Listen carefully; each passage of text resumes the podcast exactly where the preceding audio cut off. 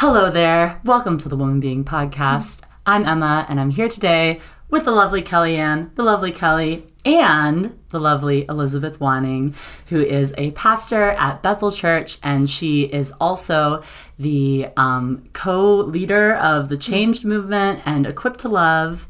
And uh, we're going to dive into her story, and she has lots of ama- amazing things to talk about. So let's get started. Welcome to the Woman Being Podcast community. where we explore thoughts and opinions and have the freedom to change our minds. Without expectation or judgment, We will hold a safe space and support each other. as we navigate together in the form of feminine. I guess we'll just start out. We're going to jump right in, and um, we would love to just begin and introduce our listeners to you by hearing a little bit about your story. Just a, a brief synopsis, if a you brief will. synopsis. Well, um, my my ministry and focus at Bethel kind of circulates or um, essentially gets rooted in this part of my past, which is that uh, I came out as a lesbian when I was in my early twenties, after questioning my sexuality for several years, and um, I moved into a major metropolitan area and into the gay community and became a part of the gay community.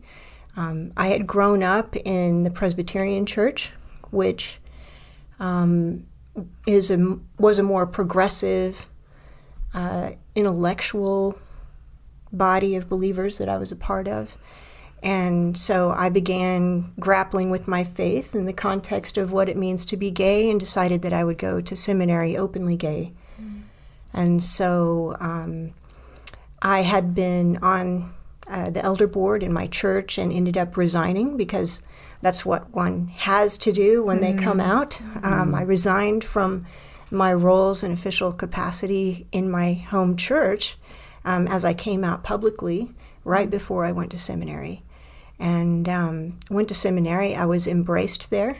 I was one of a half a dozen or a dozen students that were open about their sexuality, and we um, we were going after MDivs and seeking to uh, develop a newly emerging part of the Presbyterian Church, which was gay affirming, and we were working towards developing uh, theology and understanding and moving faculty in that direction and moving the presbytery in that direction.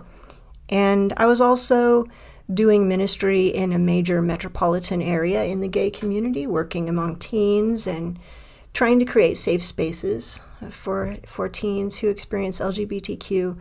And when I graduated, I um, I moved from this major city really to a rural community. I moved in with my elderly grandmother. She was in her early 90s at the time, and she needed uh, some. She needed nighttime care, and so um, I volunteered to do that and moved into a tiny rural area where I was. Uh, I I could think of myself as the token lesbian in town. Like I mean, I was uh, very butch in affect. Um, I was very open. You know, I wore. I had pride stickers. I had my HRC sticker on the back of my truck. Um, I only wore men's clothes at the time. I shaved my head, so I I cut my hair very very short and um, had lots of piercings. I have several tattoos, and and so I, I maybe looked a little bit different than I look today, um, and began doing youth ministry in that community as I was able, um, working at another Presbyterian church. And when I was living there, then I met another youth pastor, and um, he at first he saw me so i was i had moved uh, from the north down to uh, the fringe of the bible belt. And I, I think he looked at me without knowing anything about me and thought she needs to know the lord and uh, Little did he know. yeah and, and so i mean we had occasion to run into each other one day and he um, he approached me probably to share the gospel and asked me where I was headed. And I said, Well, I'm a pastor and I'm headed to church. And just the look on his face, it, it was classic. Yeah, it was classic. Um, but from there, we developed a strong relationship, a close friendship. And I mean, he determined to stay in connection with me, and really the Lord led him to. Uh, to really become a, um, a friend for dialogue and he invited me to his he was leading a youth outreach that for that community was really really large. I mean, they mm-hmm. had close to 50 kids that were coming a couple of times of a week to their outreach in a town of about 4,000 people. That's amazing. it was really strong and and the kids they were ministering to were all homeless or mm-hmm. at risk broken kids whereas the kids that I was ministering to once again I was in an intellectual community. So they were all affluent. Um, their parents were doctors and lawyers etc and so it was a very different um, scene than what I was familiar with and it was charismatic. And so um, he invited me one evening to one of their services. And um, of course it was contemporary music and very expressive. And i honestly had never ever been to a charismatic service. So i show up and kids uh, the holy spirit just came in power that night. Kids were weeping and crying and falling flailing on the ground and being filled with the spirit and speaking in tongues. And uh, it was I always, when I share this, I always say it was a Presbyterian's worst nightmare. It was, Sounds like it, was, yeah. it was, it was shocking, really. And in the midst of that environment, a 17-year-old boy approached me, and he said to me, "Well, I think I have a word from the Lord for you." And um, I'd never heard of anything like that before. Um, had no idea what he was talking about. And of course, he had never seen me before. He had no idea anything about me, um, other than obviously I was a lesbian. And so he was very brave in approaching me that night. And I thought, hmm, well, I don't know what he's talking about, but perhaps it would be wise to listen. And so he proceeded to tell me something that I had been praying about for years. It was a, a major concern in my life. And I remember thinking in that moment, is it possible that that God knows exactly who I am? Hmm. And I'd never heard that that was possible. So I had a, I have a master's in theology. I had completed all that study, and I had never heard that you could interact personally with God. Hmm. Or I had believed that any suggestion of that was ridiculous. Hmm. And and so I thought, wow, if God knows who I am, I have no idea who he is. And so, I mean, that interaction with him didn't cause me to question my sexuality because, you know, for me, it was it was clear. Um, I had been born gay.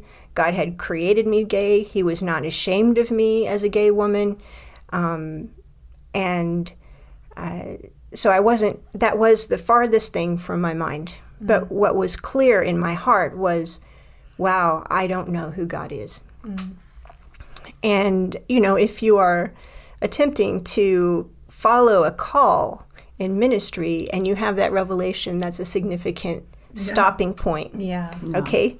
So I, it came to me with a lot of gravity. So I began a rich new study of the scriptures and um, took about a year and a half to reread the Bible.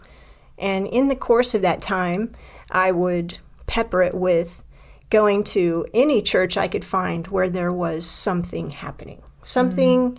I could not explain, something outside of my own reason happening. So I went to holiness Pentecostal churches. I mean, if you can picture me, you know, showing up with my shaved head in a holiness Pentecostal church where women have their PhDs, their Pentecostal hairdos all up, and, and uh, you know, long sleeve shirts and long skirts, and um, I just sat in the back, and and I think it was God's mercy that either people were too afraid to talk to me, which is possible, or that God kept people from talking to me because I could safely observe what was going on. And then um, this youth pastor that had introduced me to this youth group, he was available to answer questions. And in that season, for about a year, I began discover discovering the Holy Spirit. And um, I, he would actually get words of knowledge for me. Like the Lord would say to him, She is going to come to you and ask you this. And this is how I want you to respond. So he actually had um, an, an incredible experience himself in his process of ministering to me. Um, but so, I mean, I would come to him with questions like, Do you think prophecy still happens? And he, his own thought would be, Well, I know it is. Let me call a prophet friend of mine and we'll just blast you, you know? um, but the Lord would, you know, I remember him looking at me and, and saying, Yes, I do believe prophecy still happens, and not saying anything else. Because the Lord had instructed him that any other answer would cause me to run away. And so the Lord went to extreme lengths, I feel, to reveal himself to me. And in that process, um, I began to discover how beautiful he is. Mm. Mm. And in that in that discovery, I realized that if I could have communion with him, if I could have the same kind of fellowship that those others around me were were claiming they had, that they could hear the Lord, that he was present in their lives, that would give me value. Mm. It would give me purpose. Um, it would give meaning to my life. And all of those things up to that point were missing. Mm. And so I began I began thinking what in my life could have hindered me from experiencing more of God. Mm. And that's when repentance began for me. I began reevaluating my my seminary degree and so much to my dismay today, I burnt most of my writing from my theological degree. um, I parted with my library. I, I, I discarded everything that I thought opposed the power of the Holy Spirit from my past. And then I began questioning my sexuality in the context of my faith. And I began recognizing in Scripture that um, really lesbianism isn't illustrated in the Bible. And then I began questioning what it meant to me that I felt more meaning and more value in my identity as a lesbian than I did as a woman. And it was problematic for me when I realized it's hard for me to consider myself just a woman. That lesbianism gave me authority, it gave me power. Um, I was a feminist. It, it, it made me feel um, unique. It made me feel, like I said, powerful and special. And um, it gave meaning to my life. And I realized that was problematic before the Lord. And, and so that began for me this journey of, okay, what does it look like to let go of lesbianism? And that is not any, you know, I have to say that that is, um, for anyone who's listening, that is not an easy question to ask because I, at that point, was so fully convinced that I had been born gay, so fully convinced that this is how God had designed me, that I had no vision for my life for anything else. Mm. And so, you know, I think often when we, we think of ministering to or evangelizing gay, gay identifying people, we think, well, yeah, just repent and come this way. But if mm. you have no vision for healthy relation, healthy opposite sex relation relationships, if you no vision for healthy um, kind of biological sex, really in your body, then you're repenting, and there's just this vacuum.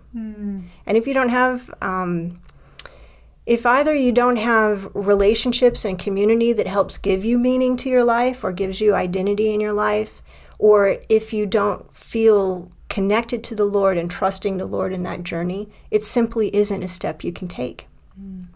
And so, by God's mercy, I was able to unravel, begin unraveling some of the beliefs that I had about who I was, what it meant to be a woman, how I had arrived at, a le- at lesbianism, how what meaning that gave me, and where I needed to go from there.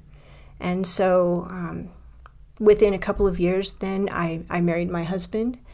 And and honestly, in the context of my marriage with him, I would say I've gained the most revelation of what it means to be a woman, most personal revelation of of being embodied as a woman. That's been a big journey for me. Um, and emotional health. Uh, there, I realized that there was quite a bit of um, sexual abuse um, in my life, and really judgment of femininity in my life because of bad role models.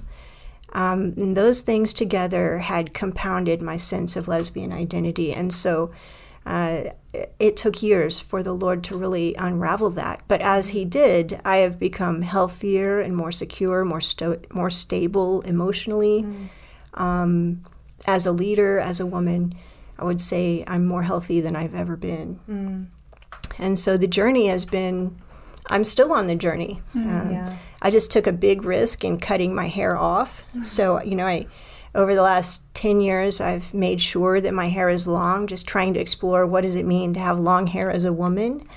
And in the last year I I cut it off, um, which it, maybe that seems insignificant to all of you long-haired ladies, but Oh, I get it. but it, it was like, okay, am I still a woman if I cut my hair off? Yep. And so it, it's all just a journey, you know, and, and an ex- exploration for me that the Lord delights in. Mm-hmm. And um, so I arrived at Bethel with no intention really of doing the work that I'm doing now. My, my focus at Bethel, or my desire, my desired focus at Bethel, is to to be able to talk reasonably about the LGBTQ experience, to analyze scripture um, in fresh in a fresh way that doesn't cave to progressive thought, that also lends itself to a kingdom-minded thought that God is bringing restoration. Like, can we believe that? He- heaven on earth is available? If it is, what does that mean for the gay community? And how can the church embrace the now but not yet on behalf of the gay community in such a way that's life giving as opposed to condemning? Um, I really believe Bethel is an environment where that kind of liminal space is available um, if we will allow it to grow. And so, my commitment at Bethel. Um, I'm excited about what's ahead, but at the same time, our culture is becoming more and more conflicted on the LGBT issue. Um, but it, it's exciting. It's an exciting time to be in ministry, honestly. yeah. That's amazing. So that's a long answer, really, to your No, your first question. That's I like love um, it. quite a journey that you've been on. Yeah. Yeah. Yeah. I mean, man, I love like what you said about embodiment work and learning really what it falling in love with the feminine and how good and holy and beautiful that is. And um, I understand about the hair cutting thing. I actually cut my hair off pretty recently. I mean, it's grown a lot, but um, and it's a mind trip a little bit. Like I, I get it, and mine wasn't even that short. It was just like up to here. Um, but it's it is interesting to like challenge those things of what you identify as feminine or beautiful or social like what the social expectation is even of a woman and so i i love that journey so much Yeah. so i mean there's so much you've explored that i love and so many beautiful things that you've so eloquently articulated for those listening actually uh, elizabeth is also a incredibly accomplished theologian that is not Well, I'm working on that. no, she is. She's brilliant. And actually, um, I interned for someone in the theology space, and um, she was one of like two to three women pioneering in that field at the time in our community at Bethel and has been a huge personal inspiration to me. So, but could you tell us a little bit about what your inner process looked like as you went from living as a lesbian to then having feelings for and eventually marrying a man? I can imagine that is unraveling is beautiful is a beautiful romantic word to use, but it's actually very painful and it's very hard. So I'm curious to know what your experience was with that. Well, I remember one of the first trips that, that Doug and I took together. So I, I used to live in southern Illinois, and uh, I love art and art museums. So we were take we took a, a road trip to St. Louis, which was a couple of hours from where we were living, and um, this is when we were first getting to know each other. And I I remember feeling close to him. These feelings of oh I enjoy being with him, and uh, and he and I are very different. He is he's actually not a brainiac. He's a, he's a very thoughtful, heart connected man. And um, so we were driving to the art museum and we stopped at a rest stop. And I remember, uh, you know, at some point he came out uh, getting ready to get, into the car and I stopped him. And I remember just saying, okay, can I, thinking, this is what I'm thinking, can I even touch him? And I- I asked him, I said, "W- would you just stop, stop right there? And I asked him to stand in front of me about two feet. And I walked up at about that distance, arm's length apart. And I put my hands just on the outside of his upper arms, just outside of his shoulder. So his arm length apart, as far away as I could get, but still touch him. And I just stood there with my two hands on his upper arms, right at his shoulders. And I paused for a moment and I took that in and I thought, hmm. And then that was it. I walked, I was like, okay, that's about all I can take there. And um, I began thinking, what can is can this be safe for me? My my childhood journey was fraught with a great deal of um, question about myself and who I was. And that was compounded by the way I had been treated by men. And also by my own relationships with my family. So from a very young age, I felt other than everybody. Which I mean, you that's a common statement from people who have been in the LGBT community. You just feel different than everybody. And I, I, I had a pretty great struggle um, socially. And now um, I could talk a lot about that. I probably don't want to do that. But um, I was also, as you said, I'm smart. And so there was a lot of confusion over is she emotionally unbalanced or is she smart? And that, you know, that also compounded this I'm other than everybody else. It's actually a little bit odd and challenging to be a smart woman. Yes. Um, Yes, women have thoughts. Yeah. And, and um, so I had all of that as well as trying to navigate what does it mean to be a woman and be with men. And when I was growing up, I had no, I had never seen or heard of homosexuality. Hmm. Like, I had no model of lesbianism until I was 16 when I met a young woman at a church event, an international church event.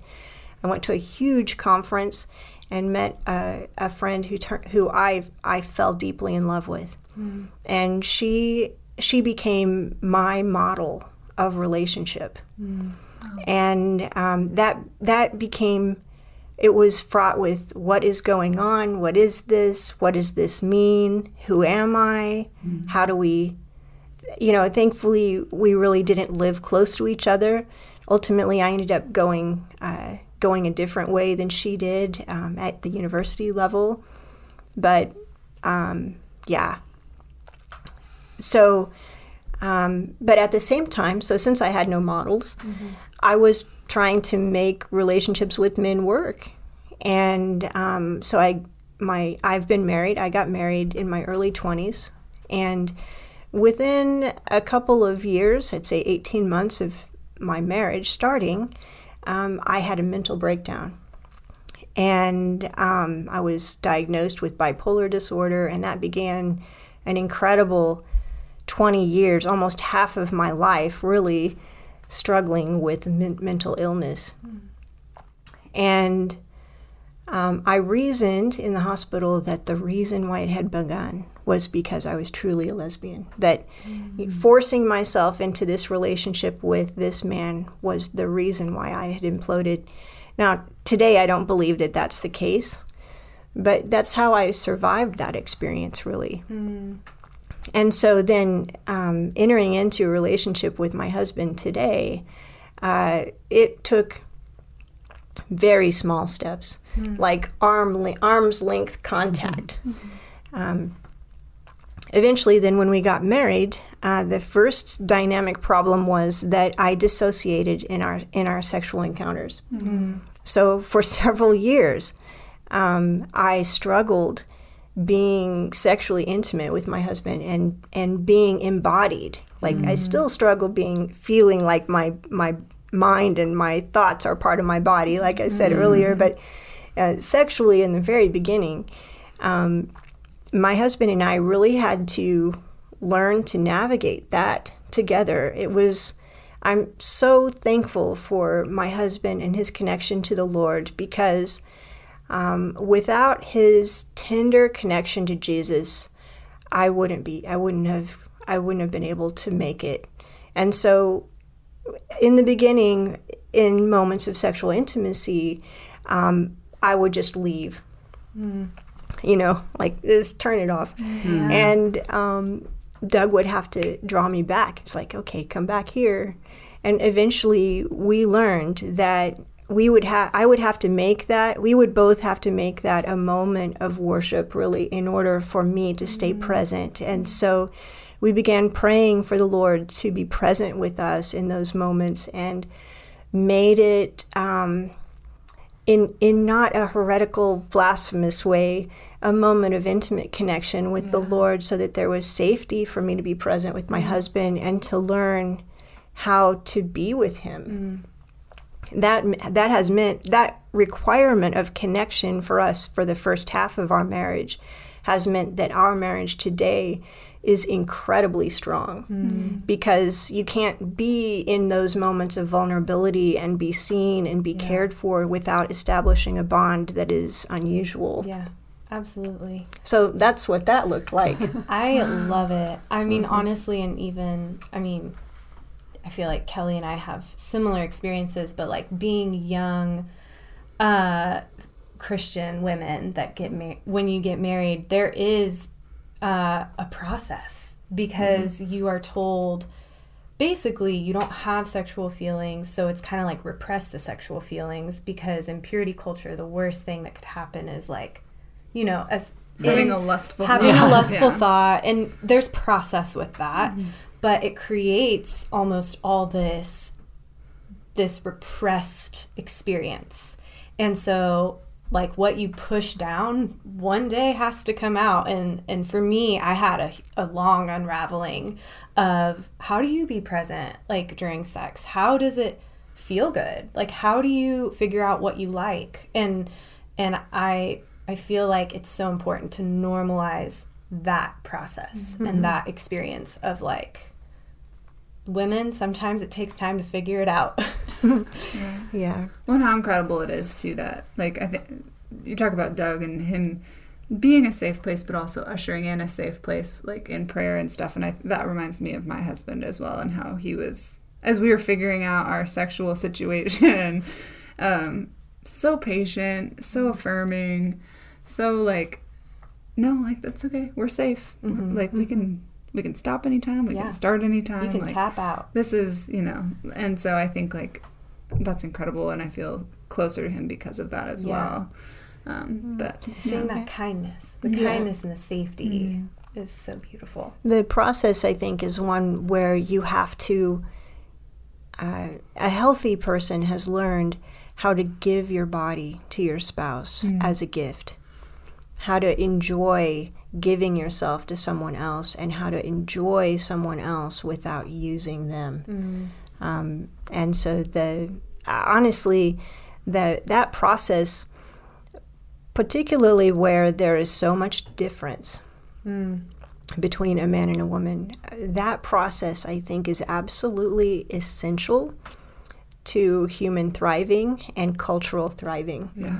Like uh, being able to experience this beautiful give and take and this mutual empowerment that happens at the most intimate level um, creates a foundation or should create a foundation in our culture that empowers honor, it empowers dignity, it models, um, it models self-sacrifice. yeah the fact that our culture is missing that really, and that divorce is so common, and that uh, promiscuity is so common, and marriage has become so plastic, I believe is part of why we're in this state where we're over sexualized and relationally we're separate, we're so far from each other.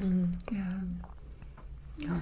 Well, and that's just such a beautiful picture of like the Lord too, and at least in my faith journey, as I'm thinking about it, is like, you know, having been through really painful experiences or learning how to trust, and and He's always been so patient with me. He's like, all right, come take a step, and we can pause when we need to, and then we can revisit this, and like the patience of the Lord, um, in my faith journey for sure is like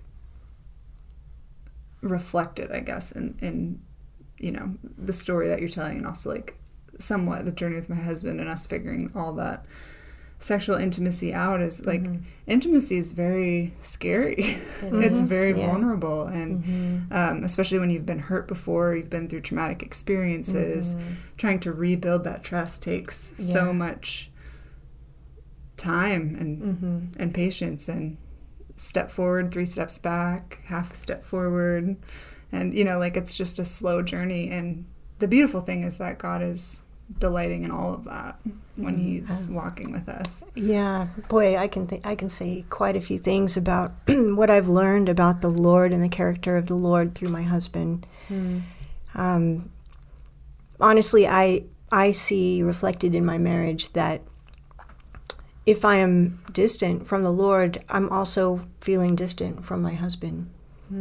Um, like my level of intimacy with anyone is really uh, res- reciprocated by the level of intimacy I feel with the Lord. Um, but as you were saying that, I was reflecting on on what uh, Pope John Paul writes in Theology of the Body. He he makes much of the original innocence of man and woman. And if we can think about how challenging it is, you know, as you were describing, to be in that place of extreme vulnerability, imagine so you can begin to imagine what it is to have a sinless life, where um, our original innocence innocence is unimpacted by the things that today beset us. You know that incredible purity where I am allow I can allow someone else to see me fully without shame. Mm. I think that's where we're headed in the kingdom of God. You know, this place of I'm so I'm so completely redeemed that you can see me completely mm. and there's nothing that would be between us. There's nothing I wouldn't share. Mm. Um, it's a beautiful promise that we have in Scripture. Wow. Yeah. I love that um, you call that a purity too, like the, the purity of, of being fully known and of. Um, I think that the word pure can get thrown around a lot in Christian culture and um, sometimes misused, and so like recognizing like this is like the true pureness that God has in store for us, and and of, of being known and and being fully uh, present with God and um, yeah, I think that that's amazing. Um, but so you you've gone through this um, this whole like sort of restructuring as you uh, went from uh, living as uh, openly gay and a Christian, going to seminary, and then having this realization of, of the presence of Holy Spirit, and, and then later um, marrying your husband and um, walking away from the LGBTQ plus lifestyle. Um, so what what is it that you do now? What is your focus now? I know you've touched on a little bit of um, sort of what you do uh, with the church and stuff, but like what? Let's let's hear more about that. I, I would say 80% of what I do now is I respond to people's questions about God's heart for the LGBTQ community as I see it, um, as I see it reflected in Scripture. Um, because there's a great deal of controversy over should or can an LGBT identifying person change? And what is change? What does that mean? what is um, heterosexuality paramount to salvation, for example? Is it possible for, you know, how do we walk out the journey of, of discipleship with Christ um, with wholeheartedness, with pure heartedness, um, in the midst of a congregation where none of us are sanctified? Yeah. Um, and how do we create that space for people to question their sexuality uh, in the context of their faith without um, without releasing themselves from the promises of the kingdom of heaven? Um, so most of my time is spent thinking about that and having dialogue about that. Um, and then a small portion of my time really is spent mentoring other women because I wish I'd had a mentor. I believe that um, historically among women, uh, community has meant there are always generations together. And, you know, if, if we look at a quilting bee or we look at historically how women have congregated together, there's always been women communing together and giving identity and bringing maturity and wisdom. And that's really, that has been lacking in my life. Mm-hmm. And, and so I try to, or I'm trying to, learn how to really mentor women so that they feel seen and valued. They they gain a sense of identity based on community, not simply based on the inner vacuum of I'm going to decide this is who I am. Mm. And walking that out with th- authority. I want I would love to see women uh, leaders who are not plagued with either um, narcissistic tendencies, you know, which would be kind of my feminist background, where it's my way or the highway, um, and men are a roadblock to my success, to finding what it really looks like to co labor, to, to co partner in a way where women's power is effective. Um, all in the context of, all right, my sexuality is disjointed, or my perception of my sexuality has been distorted. And, you know, women's sexuality is different than men's. And so when we lump the LGBTQ community and we say there is a gay reality or a gay community, and we put men and women together in that reality and assume that there's a similar life experience, that's really a false contra- construct, in my opinion. Um, women create relationships differently than men. They become sexual and express themselves sexually differently than men. And so, walking out of same sex attraction or lesbian identity looks different, in my opinion. Then, on top of that, there are additional issues, additional factors like sexual abuse that is much less common among men. Not impossible, but much less common. So, there's an entire sector of women who tend towards uh, same sex sexuality simply because they've been so terribly abused by men. Um, so, understanding or talking about those factors and making space for women um, is part of what I'm exploring at Bethel. That's a lot of great things. Yeah. Just a small few small mountains that you're climbing. but that's really cool to see like uh, you're actually like pioneering a way to first of all talk about the LGBTQ plus community in a in a different way, and um, and figuring out how to help the church navigate this topic in a way mm. that is not either a like 100% everything's fine we're not gonna be a part of your inner process because we're all here or b like you can't be here if you're not measuring up to this standard and somehow figuring out how like how do we let people work that out in their own life but like stay within mm-hmm. Stay With- within fellowship, stay within- within yes, the community. yeah and that's mm-hmm. that's really tough That hasn't happened so mm-hmm. far, but Yeah. I, I, you know, I recently published an article in the Christian Post talking about just that. That um, my energies as a gay Christian and while I was in seminary were directed towards changing the church to accommodate us. Um, because there didn't seem to be any other way. Okay. Um, it's like it wasn't a, as an activist, which I would say I'm only I was only lightly an activist. I certainly was empowered by activism. Um, I've walked in a couple of gay pride parades as a seminarian. You know, I mean, I certainly was tending in that direction.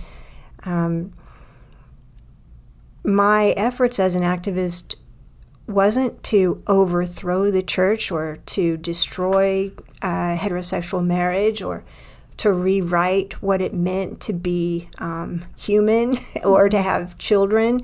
Um, really, my effort was to create belonging. I wanted to belong in the church, and for me, there seemed to be an impasse.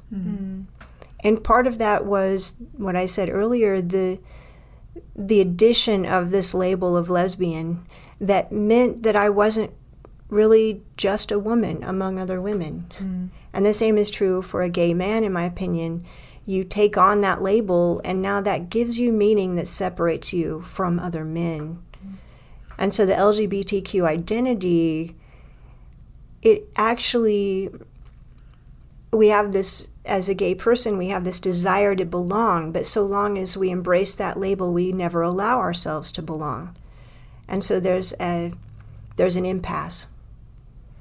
And so part of part of what has to happen is this acknowledgement of I don't care what your sexual experience is, you're still just a man or you're still just a woman among others. And like with other situations, God will enter into your life as a man and or as a woman and sort that out so that you're part of his body. Um, so long as we have these semantic constructs, we don't allow ourselves to even get to that point. And that point has to come in order for there to be true healing. I mean, and what I mean by healing is this this place of feeling outcast. Um, that reconciliation can't happen until you're willing to let go of an identity that seems to give meaning to your life more than the meaning of being a son or a daughter of God. Mm. And the church has got to make that space. And that means allowing people to be authentic with what they're experiencing and and understanding what spiritual maturity looks like for someone who experiences same-sex attraction. We can't just, you know, the church can't just say, "Oh, you experience same-sex attraction, therefore you're not spiritually mature." Mm-hmm. We just can't we we have to stop doing that. For many, many people, spiritual maturity looks like I am no longer controlled by these feelings. I'm no longer compelled to act on them so that when I feel a desire, strong desire sexually towards another woman, I don't have to engage it. I, I'm not controlled by it. I actually have the, the power to say no to it and to inquire of the Lord about it and to move on. And that person should be empowered to minister in the church. And because once you get to that point, then you are capable of hearing the Lord's dialogue about why you are the way you are, how those feelings began in your life, um, what was involved with those perceptions, how did the feelings get planted, why does your body respond like that, what are you mm-hmm. actually desiring? Because it isn't always just sexual, even though the sexual feelings are there. Mm-hmm. The Lord can give you all that information if you allow him. Mm-hmm. And once he does, then he will rewrite this narrative that you've created for yourself. And that new narrative is what allows any of us, any of us who are part of changed, that new narrative that the Lord gives us, this understanding of our past that helps us understand why we are the way we are, why we've developed the feelings we have, why we respond the way we do. Um, that new narrative is what sets us free. So how do you um in that, which I think I mean ultimately what what I'm hearing is like we want people to be whole holistically, right? Like if we Yeah. focus on sexuality only or like a title of of what your sexual leanings are only, we're actually kind of missing the point in that we're not like getting at like who you are as a person and making sure that you're allowing the Lord to like speak into all of the various areas of what makes you a person. But how do we, um, in that, when what you're describing, how do we prevent people from just pretending um, in order to feel accepted or um, or feeling like they have to leave because they can't like get over you know their or they can't agree or they can't get over their their decision i guess of like this is going to be who i am. Like where does where does the line fall? Like when when it comes to the community of people who has long felt so rejected by Christians. Well, hmm. well, when I find that, I'll let you know. yeah. I mean, um, that's the big question. Well, I, th- I think the first things that we need to think about uh, in Christian community is whether we can create a community that can handle conflict. Hmm. You know, the early church, the churches Paul was planting, had a very, very strict sexual boundary. Um, of course, Jesus and all of the apostles upheld Old Testament, Old Covenant values for sexuality. And uh, that played out in, in small communities. So imagine this Paul was planting, say, in Roman communities, uh, Roman culture, uh, Jewish values, Jewish moral values. And um, their sexual, sexual values were different he used sexual boundaries to set his communities apart. All right. So if part it, part of his teaching was okay, Jesus taught that we are not to objectify and use one another sexually, and that there are covenantal boundaries that have to be established for sex. And um, that mentality within those small churches enabled them to create communities that were trusting. Mm. So um, I'm not saying that's the only thing that helped them, but you have to realize that in creating a strict boundary sexually, um, you're you're creating safety for a community. That means that I'm not going to take advantage of you sexually, mm-hmm. and I don't have to worry about your husband taking advantage of me sexually. Mm-hmm. All right. So those kinds of boundaries are required for safety. Mm-hmm. Okay. Um, that kind of value system of, okay, we're going to live authentically together through conflict, through thick or thin. Now, in those early churches, it was literally life or death mm-hmm. because um, every one of the apostles, well, all but John perhaps, were all martyred, and so were thousands of the first believers. Mm-hmm. So the many, many early believers were martyred. Um, and so life together was a matter of life or death. Mm-hmm. It's helpful to, to think about that mm-hmm. because in our context today, we community is fleeting and irrelevant. Mm-hmm. So the first thing that needs to happen is we need to actually establish family within our churches. We, we need to restore a sense of family. And I don't mean that everyone gets married. I mean that we, Paul used, and so Jesus taught um, in his teaching, he was a single man, all right, which was revolutionary. Mm-hmm. He was a single man as a rabbi. Mm-hmm. He, he taught that he could have disciples that were single. Mm-hmm. And he called them brothers and sisters.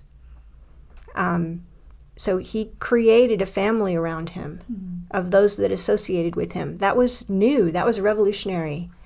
And Paul and the apostles picked that up. So, you know, Sister Kelly, I mean, that notion was established in the first church. They created family. Mm-hmm. And, you know, within family, once again, is the understanding that we do not use each other sexually, we don't objectify each other, and we know each other. We trust each other we stand with each other. And so, singleness in the context of that community um, was cherished. Mm-hmm. It, it, wasn't diminished, it was cherished. Mm-hmm. And it was seen as Jesus was the model.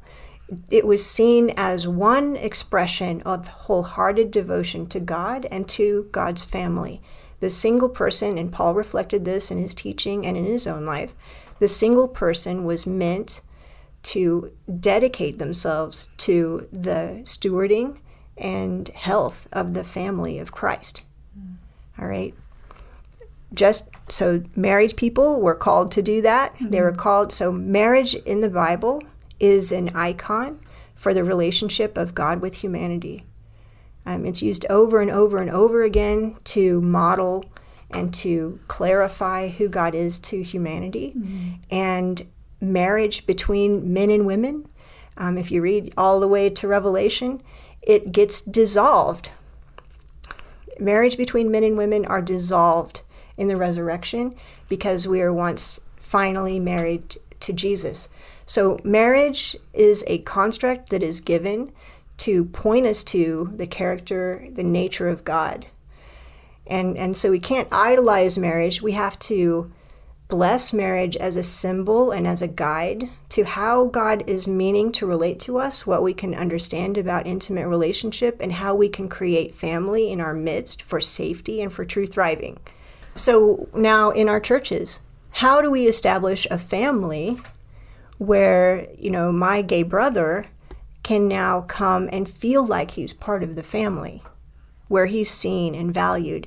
Because part of the I disagree with you is I can never belong here. Mm-hmm. Like, for you, marriage with an opposite sex person is all there is. So we mm-hmm. have to restore a sense of healthy singleness, but then also we need to restore a sense of family where we're caring for each other. And honestly, in my opinion, that kind of construct in the church would probably minimize the the extent to which LGBTQ identity is picked up and experienced. And part of the reason why I say that is because scientifically, um, studies over and over and over and over show that there is no no conclusive physical reason why someone's gay. Like just in 2019, there was a study that I think put the nail in the coffin on the genetic issue. So that study studied, uh, I think, 490,000 people over 30 years. It was a study of the entire genome. It was comprised of scientists from MIT and Stanford. They some were gay, some were straight. I mean, it was a huge study. They studied the entire genome, and they found that um, any incident of same sex attraction um, was multifactorial, that it had to always do with a whole variety of genes, and that the total number, that, that whole element of genetic experience or genetic reality in our biology, can only come, it can only amount to a fraction, just a small fraction of the reason why people have same sex attraction. So the conclusion was okay, there may be some kind of phys- physical element, but that physical element is never determinative. Instead, it's what happens to the person who has that. It's the environment they grow up in, the family experience, their peer experiences, their perception of how they experience life. Um, like, I experience life differently than my brother even though we were in the same room together. Those differences of perception can even influence our sense of identity and the development of same sex attraction. And so, given that, given that it's childhood experiences that help us shape and develop same sex attraction, then it reasonably, to me, means that an appropriate, healthy family structure um, and discipleship process can be very revealing and very comforting to the person who experiences LGBTQ. And so, I mean, in the long distance future, why can't we create a church that is authentic in identity, but also creates a structure where people can explore who they are in the context of what the Holy Spirit tells us? I mean, not just based on what we read in a book, but what our living experience of the Holy Spirit is. And then acknowledging that there are elements in our lives that have got us to where we are mm. and and creating and understanding our narrative around that our personal narrative around that rather than just jumping to the cl- conclusion well i'm i'm born gay this is how i am there's no i have no other choice but this experience and therefore um, I'm other than. I don't get a place to belong. I don't get to share in the whole fellowship of Christ. That place doesn't exist today. Like, it doesn't exist today where people can experience family like that. But boy, I really want it to. Yeah, I feel like hearing you talk about like the way that um, the church kind of idolizes marriage in a lot of ways um, is something that I I if from my perspective it seems like the church has almost picked this up as a cue from from like the world in in uh, being very focused on sexuality, very focused on um, intimacy, and all of these different things that the church has said. Well, like marriage is the thing. Like you've got to do this, and this has to be the way that you are going to live, and it devalues that singleness. Um, which you talk about the early church really valuing and really um, like seeing as as just as much an expression of, of God and of, of as a valid way of of living. And I think that um, so much of the American church just doesn't uh, see singleness as valuable, and that I think puts the pressure on like heterosexual single people and then also on people who are struggling with same-sex attraction where it's like well I, i'm just gonna have to i guess like either marry somebody that I don't feel attraction to, or I just can't be part of this community. Um, and uh, a lot of churches kind of just give this either or. Um, and I think that can be really harmful. At the same time, even if you're like heterosexual and single, not being allowed into certain spaces or into leadership positions because you don't have a, a husband or a wife. And so um, I think that that's an issue that we see across the American church. And I think that there's so many things that could be resolved if we had a healthier view on marriage. Because i'm not saying marriage is bad. Like marriage is good. Marriage is is a beautiful thing. And and christ obviously like had a value for marriage as he spoke about us being the bride of Christ and and about the the mirror of of God and the church in in the the marriage union. Um, but it's not the only way. It's not even the way that Jesus did it. You know. Um, I was just, I don't know, I don't know if I agree that marriage has been idolized. I hear that a lot. What I think is that we we look at these things with such superficiality. Hmm. We don't actually we have not looked at like we all know Jesus was single and we hmm. and we all know Paul was single. Neither of hmm. them talk about the absolute need to have sex. Mm-hmm. Like Paul doesn't Paul acts as though though he, you know, he encourages other disciples says you don't need to have sex apparently. and and so like our culture has created an idol out of sex. Mm. Now, in terms of idolizing marriage, what I think we've done is, in the context of the LGBTQ conversation, we've we've we've said, yeah, I, I see that, but marriage is the thing. Mm. Like marriage is why we know that LGBTQ is not right. And so we, ah. we use that superficial illustration mm. to criticize sex outside of marriage, to criticize pornography, you know, to criticize hookup culture, to criticize divorce, to criticize LGBT. And we don't actually look at, we, it's like we don't even put on the lenses that allow us to look at the revelation that Scripture gives us. You know, I um, I was just this past week reading. Um, I really am gonna geek out. Um, Bring on Good, geek. good. Richard Baxter's um, he he's written a book on uh, the Puritan pastor, and uh, Richard Baxter was a Puritan leader in the 17th century, and he was talking about how do you know when you get married, how to know when to get married, and should you get married, and what kind of marriage is a Christian marriage, okay?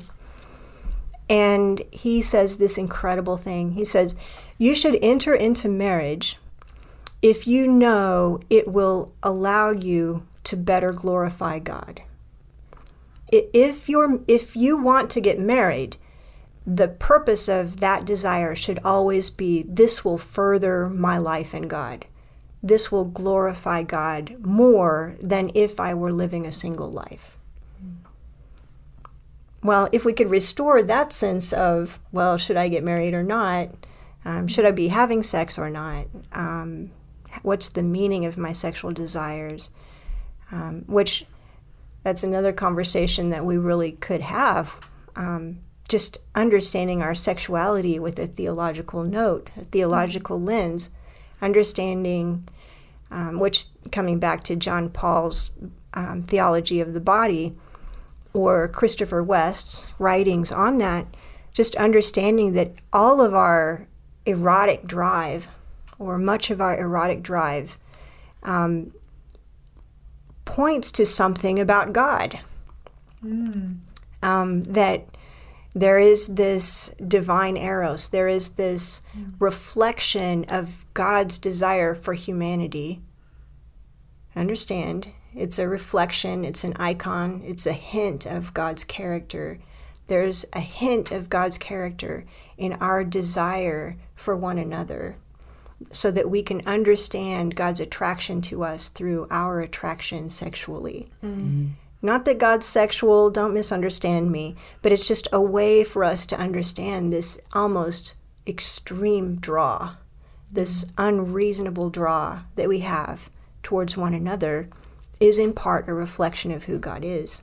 I think a good book is um, so. Christopher, you can look up Christopher West. He's a Catholic guy. Um, reading so the theology of the body is a series of homilies that Pope John Paul uh, presented. Yeah. Um, but Christopher West's uh, interpretations of those are really profound, worth your time.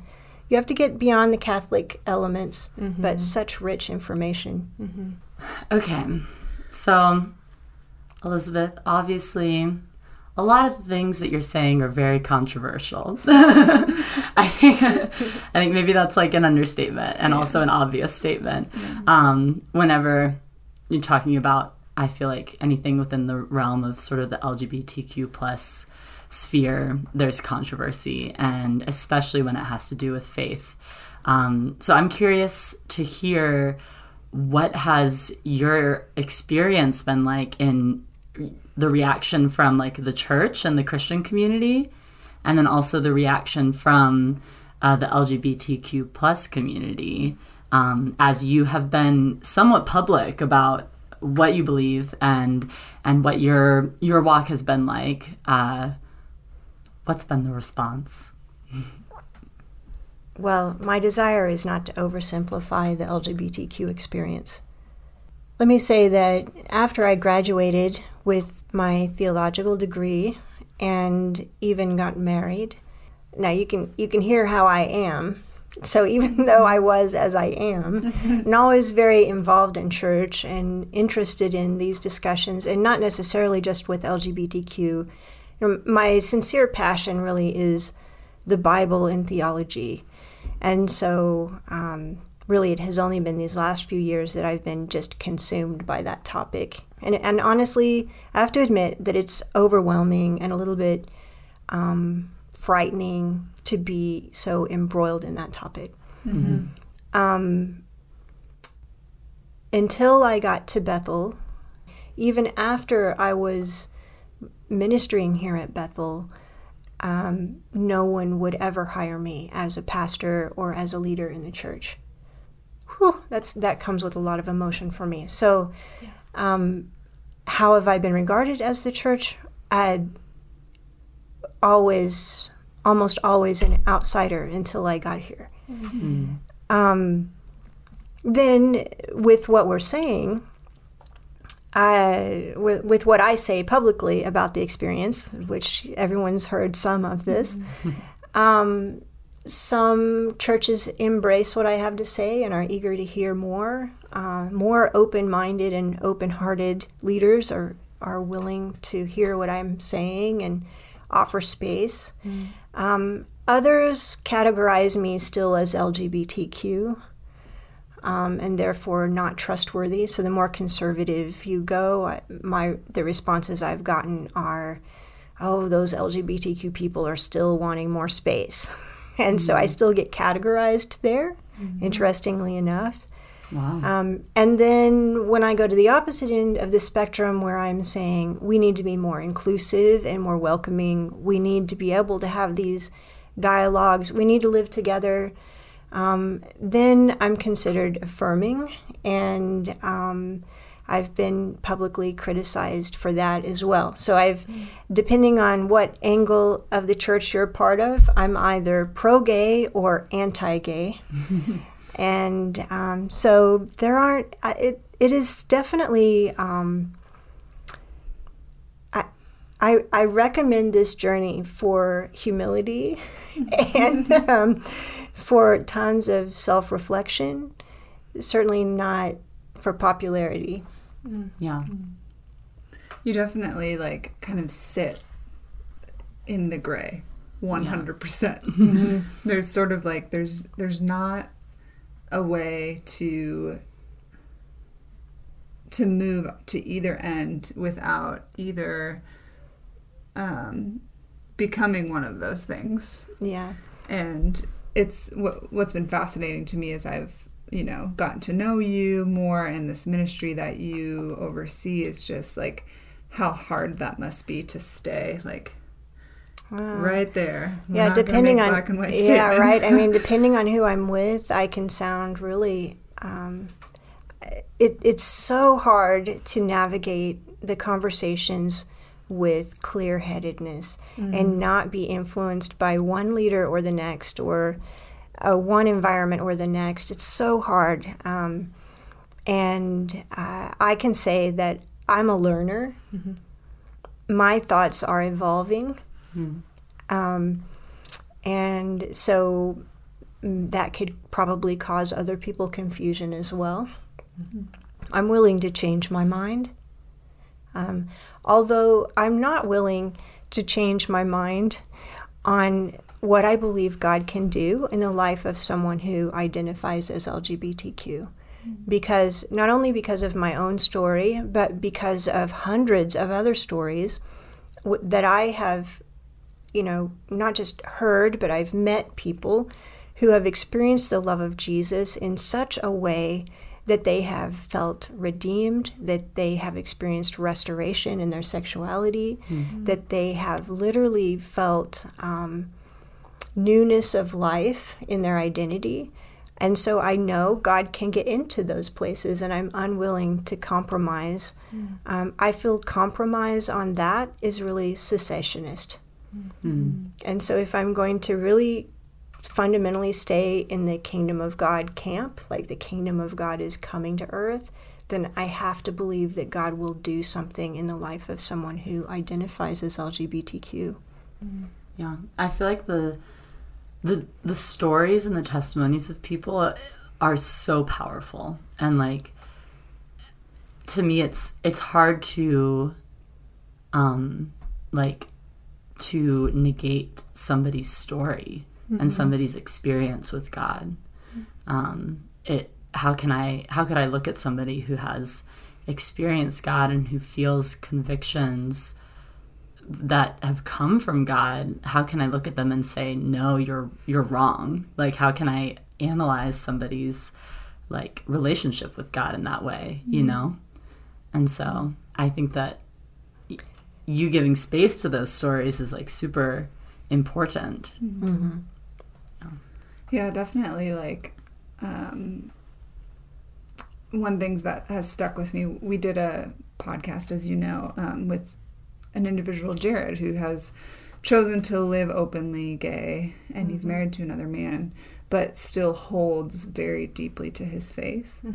And um, one of the things that he said is that one time he was judging another gay person for hiding, essentially, and masking. And um, God told him, Don't ever judge someone else's devotion to me.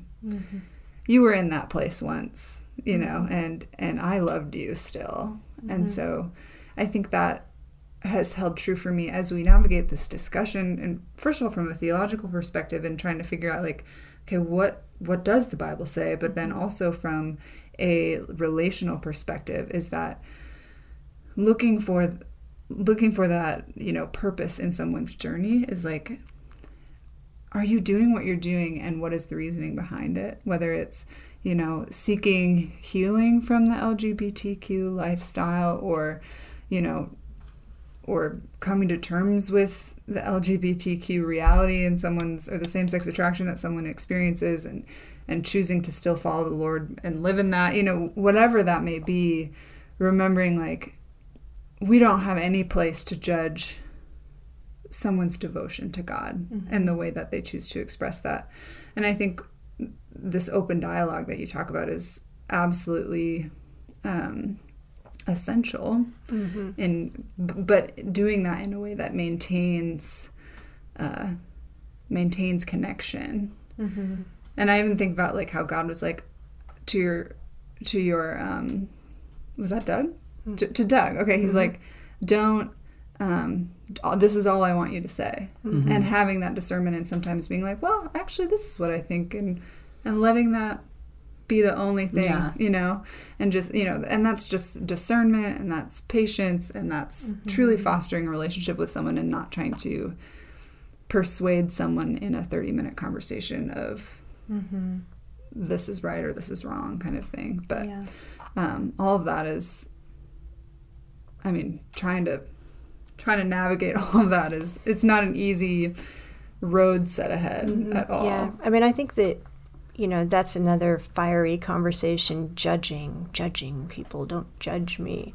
Gosh, I've had so many conversations on that. And and one of the things that I know to be true from scripture is that um, the way I judge someone else will be the way I'm judged.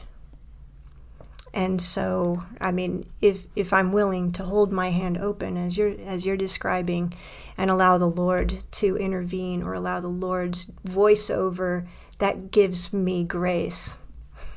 Yeah. Um, and so I think we have to caution ourselves in the way we judge.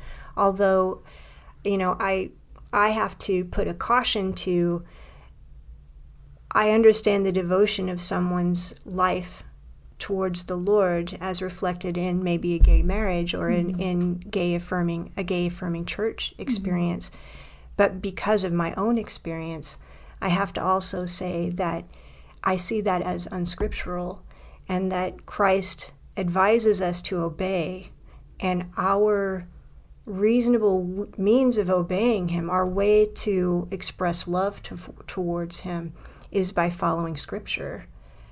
And no matter, I know that the Lord can be in the middle of someone's sideways experience. Like while I was a sinner, mm-hmm. the Lord met me. Mm-hmm. mm-hmm. And I mean, all of us have experiences of being in really radically bad situations where God has shown up. Mm-hmm.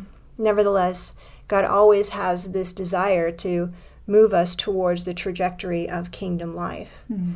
And you know, because I can't see same sex marriage in that realm, I really can't suggest to someone that God is bringing them into that marriage. Mm-hmm. And so, you know, the element of judging then becomes very sticky. Right. Right? How do I, that's where I have to say, okay, if I were in a situation where I were being requested, if, if someone were asking for advice, I would say that. I don't mm. see this in Scripture. But at the same time, I also have to believe that God will do something in that mm-hmm. Mm-hmm. and yeah. reveal Himself. Yeah. And God can reveal Himself in ways through relationships and in the midst of relationships that are. I mean, He spoke through the mouth of an ass. So, I mean, God can do and reveal Himself through things that are unimaginable. Yeah. It's like, to me, it's like God is is powerful enough to to work in anything. And if we really believe that, then there's in my mind there's less concern mm. that God can be blocked because mm. God will not be blocked. Yeah. You know. I mean, so long as we will say yes to him, he's undaunting in his desire to continue drawing us to him and mm continue approaching us. Mm-hmm. Um, and when we say no, he says, okay. Yeah. Mm-hmm. yeah. Which is also a frightening reality. yeah. So, um, switch gears just a little bit, because um, you've talked about kind of your passion for for women and like mm-hmm. mentoring women and helping to mentor. I already said mentor, but um, helping to foster uh, space for women in the church, essentially, to grow and to become leaders and all that. So, Yeah. Tied in with that, I guess just the the question is: Do you still consider yourself a feminist, and why or why not? Dun, dun, dun. Dun, dun, dun. well, no, I, I don't. Honestly, I have so distanced myself from uh, from that concept. I don't think, like, if Carolyn Custis James thinks she's a feminist, well, then maybe I am. but my own experience of feminism was one that sought to diminish masculinity hmm. and elevate femininity, or even to suggest that masculinity was unnecessary. So, the my experience of feminism was not at all godly. Hmm. It really um, sought to destroy masculinity for the sake of empowering femininity. And so, because of that, honestly, because of that reality, when I started, when the Lord started correcting me, and understand, I, I mean, the Lord corrected me. I, I, uh, when I repented of lesbianism, I believed that I had been preaching and teaching heresy. And um, the eternal consequences of that were very real to me for a season, which is why I burnt all of my um, exegetical papers from my master's degree. And um, within that season of two or three years, my understanding of feminism also got radically pushed. And then I got married. And in the first half of my marriage, let's say first, I've been married for 16 years. So we'll say in the first five years of my marriage, um, I was so horrified by what I'd understood of how I had perverted my identity as a woman and as a feminist. And now, as a feminist, I, I, I really disliked men. So there was this, um, uh, yeah, this very unhealthy dislike of men. And I was very competitive against men. And so as I became, I became more and more what I would say stereotypically masculine. Um, I don't believe any woman can experience masculinity. I'll just drop this in here. I, you know, as we talk about stereotypes, I don't think any woman can experience masculinity, and I don't believe any man can experience femininity, because down to a cellular level, we are sexually one of those two sexes. Mm. So that would mean that anything that I think of as masculine is driven by stereotype. It's my perception of what masculinism, masculinity is, or how I think it surely is, that would cause me to maybe wear men's clothes and think that I was being masculine. So, um, I was very competitive, and and like for example, I I didn't have a car. I just had a motorcycle for several years, and at one point, um, a, a man saw me riding that motorcycle, and he said, "Hey, you know, I had a situation. I had a sport bike, and I had pulled into a parking space. Two, so a sport bike." Uh, there's not a lot of steering that goes on. There's a lot of body steering, and so I cut, I cut the turn too close, and I dropped the bike. And I needed help in lifting it up. So I asked a man to help me lift it up, and he said, If you can't lift this bike, you shouldn't have it. Or if you can't, another situation was, if you can't do your own service on this motorcycle, you shouldn't ride it. And so I set myself to doing those things and doing them well. I, be, I became a very fast, um, fast rider. I would compete with guys in the mountains, in the Sierras, against guys riding very erratically. Um, so anyway, all of that because I was angry. I was very angry at men. And so I equated feminism with that. And so when I got married, I intentionally pushed the pendulum the opposite direction. We got married in a church that didn't allow women to preach. Um, I intentionally set myself to serving my husband. Like I, I required myself to serve him in in a housekeeping role, in in stereo in this in all the stereotypical roles that I thought were disgusting for a woman. I chose to serve my husband so that I could work out what I thought was this deeply ingrained false belief about men. I wanted to be humbled before the Lord. Now, I'm not recommending that.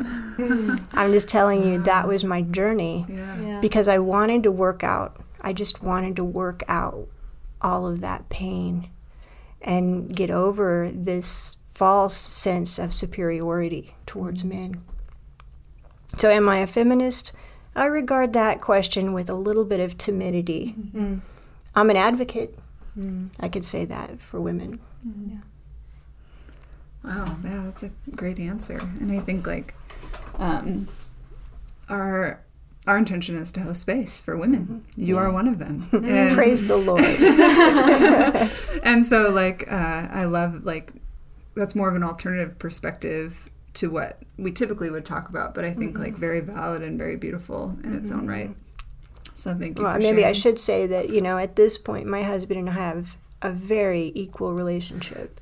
You know, that I, I let the pendulum go that way, and Doug allowed that to happen. But then over the course of our marriage, we've worked very hard to mm. understand each other and to empower each other in different ways that really honors our differences and our mm. masculine and feminine differences. And so I, you know, we have a very equal co-laboring marriage today. Mm. Doug really does a good job at cleaning the house and doing Oh the dishes gosh, and all of the important things. James does all the mm. laundry because I will let it pile up. Mm, I'm like, yeah. how long can I put that off? And he's like, no. I'm like, cool, then you can do it. Right. Mm. so I get that. So, with all that, I guess as we wrap up, I wondered if you could just um, speak to the openly gay or maybe struggling with same sex attraction or on that journey to the person who's dealing with that and wondering, what do I do and who am I and, and what does this mean for me? What would you say? Well, I would say find find the body of believers, the community of believers that you can be authentic with and share. You know, one of the things that Ken Williams says that always I love, he says, you really can't be loved unconditionally until someone knows your condition. And so it's so vital that you are seen um, and that you are known. And, and among a group of people who know the Lord and who are following the Lord, who can help you make connections to the Lord because the Lord can give you understanding. He can he can lead you towards healing emotional pain. He can lead you towards uh, healing physical pain. Um, discovering that the Lord wants you, He desires you, He's after you, He is with you in the game through thick and thin. Um, he wants to create an intimate relationship with you. I think getting a fix, a stronghold on that is really the most important thing. But then beyond that, getting connected to um, a group of people who know that experience. Like, I, you know, I want to say, come my way. you know, come my way because the dialogues we're having at Changed, you know, as that community grows, uh, people who they want an alternative to LGBTQ. And maybe they're not, uh, you know, they're not out of the oven. They're still in the journey of understanding their sexuality, whatever that could look like. Having other people who understand that journey is super vital. Mm. And what you get from that is vision. Mm. You see a different scenario, you see a different path forward, and you can hear the wisdom of what that can look like, mm. what things have helped people understand themselves better, what part of the journey has been helpful where are the safe spaces because unfortunately not every church environment is is safe Even though they say it, sometimes mm. it's not always safe. yeah, Yeah. and and a lot of the time i think that's just out of ignorance more than anything mm. else you mm. know and so discovering those communities where you can be faithful and be discipled sincerely is what you need Yeah, That's good. it's good. Mm-hmm. So, Elizabeth, as we're wrapping up, mm-hmm. moving towards a close, I have to know. We always ask this question to all of our guests, but I'm particularly excited to hear your answer. Is what does the phase, uh, phase? The phase. wow, the phases of the moon and the cycles. um, what does the phrase um, woman being mean to you? Well, I think that it's an interesting uh, it's an interesting name for your podcast in this season because I feel I feel that um, especially here in our context at Bethel, um, the understanding of who a woman is, what a woman is capable of. We have such incredible leaders who desire to empower women. You know, we have Danny Silk and Kris Vallotton who have written books for our environment. Um, anyone outside of the Bethel culture and in kind of the progressive, ch- charismatic world, they're already on board with women need to be leading. When women need to be showing their strength and walking in their giftings. Um, no longer striving mm. is what I what I see mm. in woman being. I love that. Wow. Yeah. Being instead Being. of striving. I Right. like Being that. instead of mm-hmm. doing. Mm-hmm. Mm. When I think especially for for people who are passionate and you know going after things like we mm-hmm. are. I mean, I I fall into striving all the time. Just you know trying to achieve this or that or get to this point or that point and mm-hmm. and learning how to just just be. Yeah. Mm-hmm. just let the Yeah. lord work. Can- That's been Can we embrace what we know of who we are as women, and mm-hmm. can we allow that to be fully expressed without trying to become something else or trying to move ourselves towards what we think we should be, but really working on knowing ourselves well, being truthful and honest before the Lord, and walking that out in a community that will empower us. That's amazing. Thank you for sharing what woman being means to you and and also for being so open and sharing so much with us. Like we really feel privileged to be able to hold space for your story and for the conversation that you're having and um yeah, we really just feel privileged. Thank you so much. I love it. Appreciate it. Thanks for Right. making so much space, too. Of course. so, if people want to, you know, keep diving into this topic, um, or if people want to find you and and changed and all of the amazing things that you're doing, what are the plugs and the resources that you have? Well, you can find Changed Movement at changedmovement.com, all one word. That's changed ed, um, or Equipped to Love. Um, those are the two primary ministries that I lead, or co lead with Ken Williams at Bethel.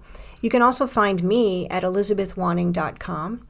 Um, I have uh, I've been writing. I do a lot of writing, and so I have quite a few essays on my website. And I've just recently started a Substack um, where I'm kind of migrating to for my writing.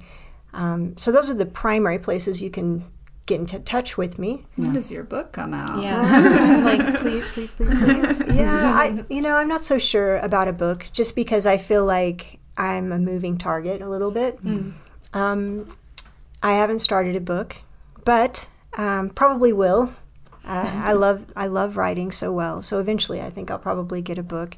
But I think that will tend towards looking at scripture and sexuality and how Jesus articulated that for all of us. Um, we've got some books. You can get a Changed Movement book. It's a book just of testimonies. Um, there's no rhetoric, no dialogue. It's just stories of people who have left LGBTQ. Um, Ken Williams just published his most recent book, The Journey Out. I want to put in a plug for that because uh, it's a really um, articulate look at what was involved in the changes that the Lord uh, created in his life. And it has several testimonies, some of my writings in there. Um, so those are the best places to find us. You can find Changed Movement on Instagram as well. Mm. I'm hit or miss with social media. I try, but I don't know. I have a lot of other distractions. I mean, I get it. I also try. we're all trying Yeah, we're all trying. Mm-hmm. Yeah. Um, but what about resources? What would you recommend for reading? Oh, actual books for reading. Mm-hmm. well, I mean, depending on where you're at with the conversation, um, I think Joe Dallas's recent books. Um, if you go to joedallas.com, he's got some really interesting books coming out. Um, gosh, I don't think I really thought too clearly about all of what does a person need. But I can tell you that at if you go to changedmovement.com, we have a resources page that lists all of our favorite resources. Mm. And one of the things that's happening right now is there's more and more censorship of our writing. And so like places like Amazon mm-hmm. won't actually sell our books. Mm. Um, books of testimonies or books about the process of leaving LGBTQ, those are being censored broadly. Mm. And so on the Change Movement site, we've decided that we'll just make a clearinghouse on our site. If you can't find it on Amazon, you can find it on our site. Gotcha. And so that has a huge listing. I think there are about 150 books on that website wow. That's a Um, good list. that covers a range, everything from Abby, some of Abby Stumvall's messages to Joe Dallas's books, Ken's Ken's new book, but then several other books about different aspects of sexual brokenness or different aspects of the LGBTQ experience you can find there. Mm. Wow. Well, we'll mm. definitely link that page mm-hmm. so that people can dive into whatever they would want. You could mm-hmm. probably consume that content for like years. There's yeah, there's a lot there. so much. Mm-hmm. Yeah. That's awesome. Thank you so much for spending this time with us and uh, taking the time out of your day to just chat with us and, and let us pick your brain. Um, we really, really appreciate it. Uh, and woman beings, thank you for listening. thank you uh, for taking the time out of your day to, to hear this story. And um, it might be one that is familiar to you, it might be one that feels foreign or that feels scary. Um, and we want to invite you to dive into the gray um, and to uh, consider sides of a story that maybe you hadn't considered before. Uh, we we value so much um, conversation, and we think that dialogue is so important. Um, so we want to hear your thoughts.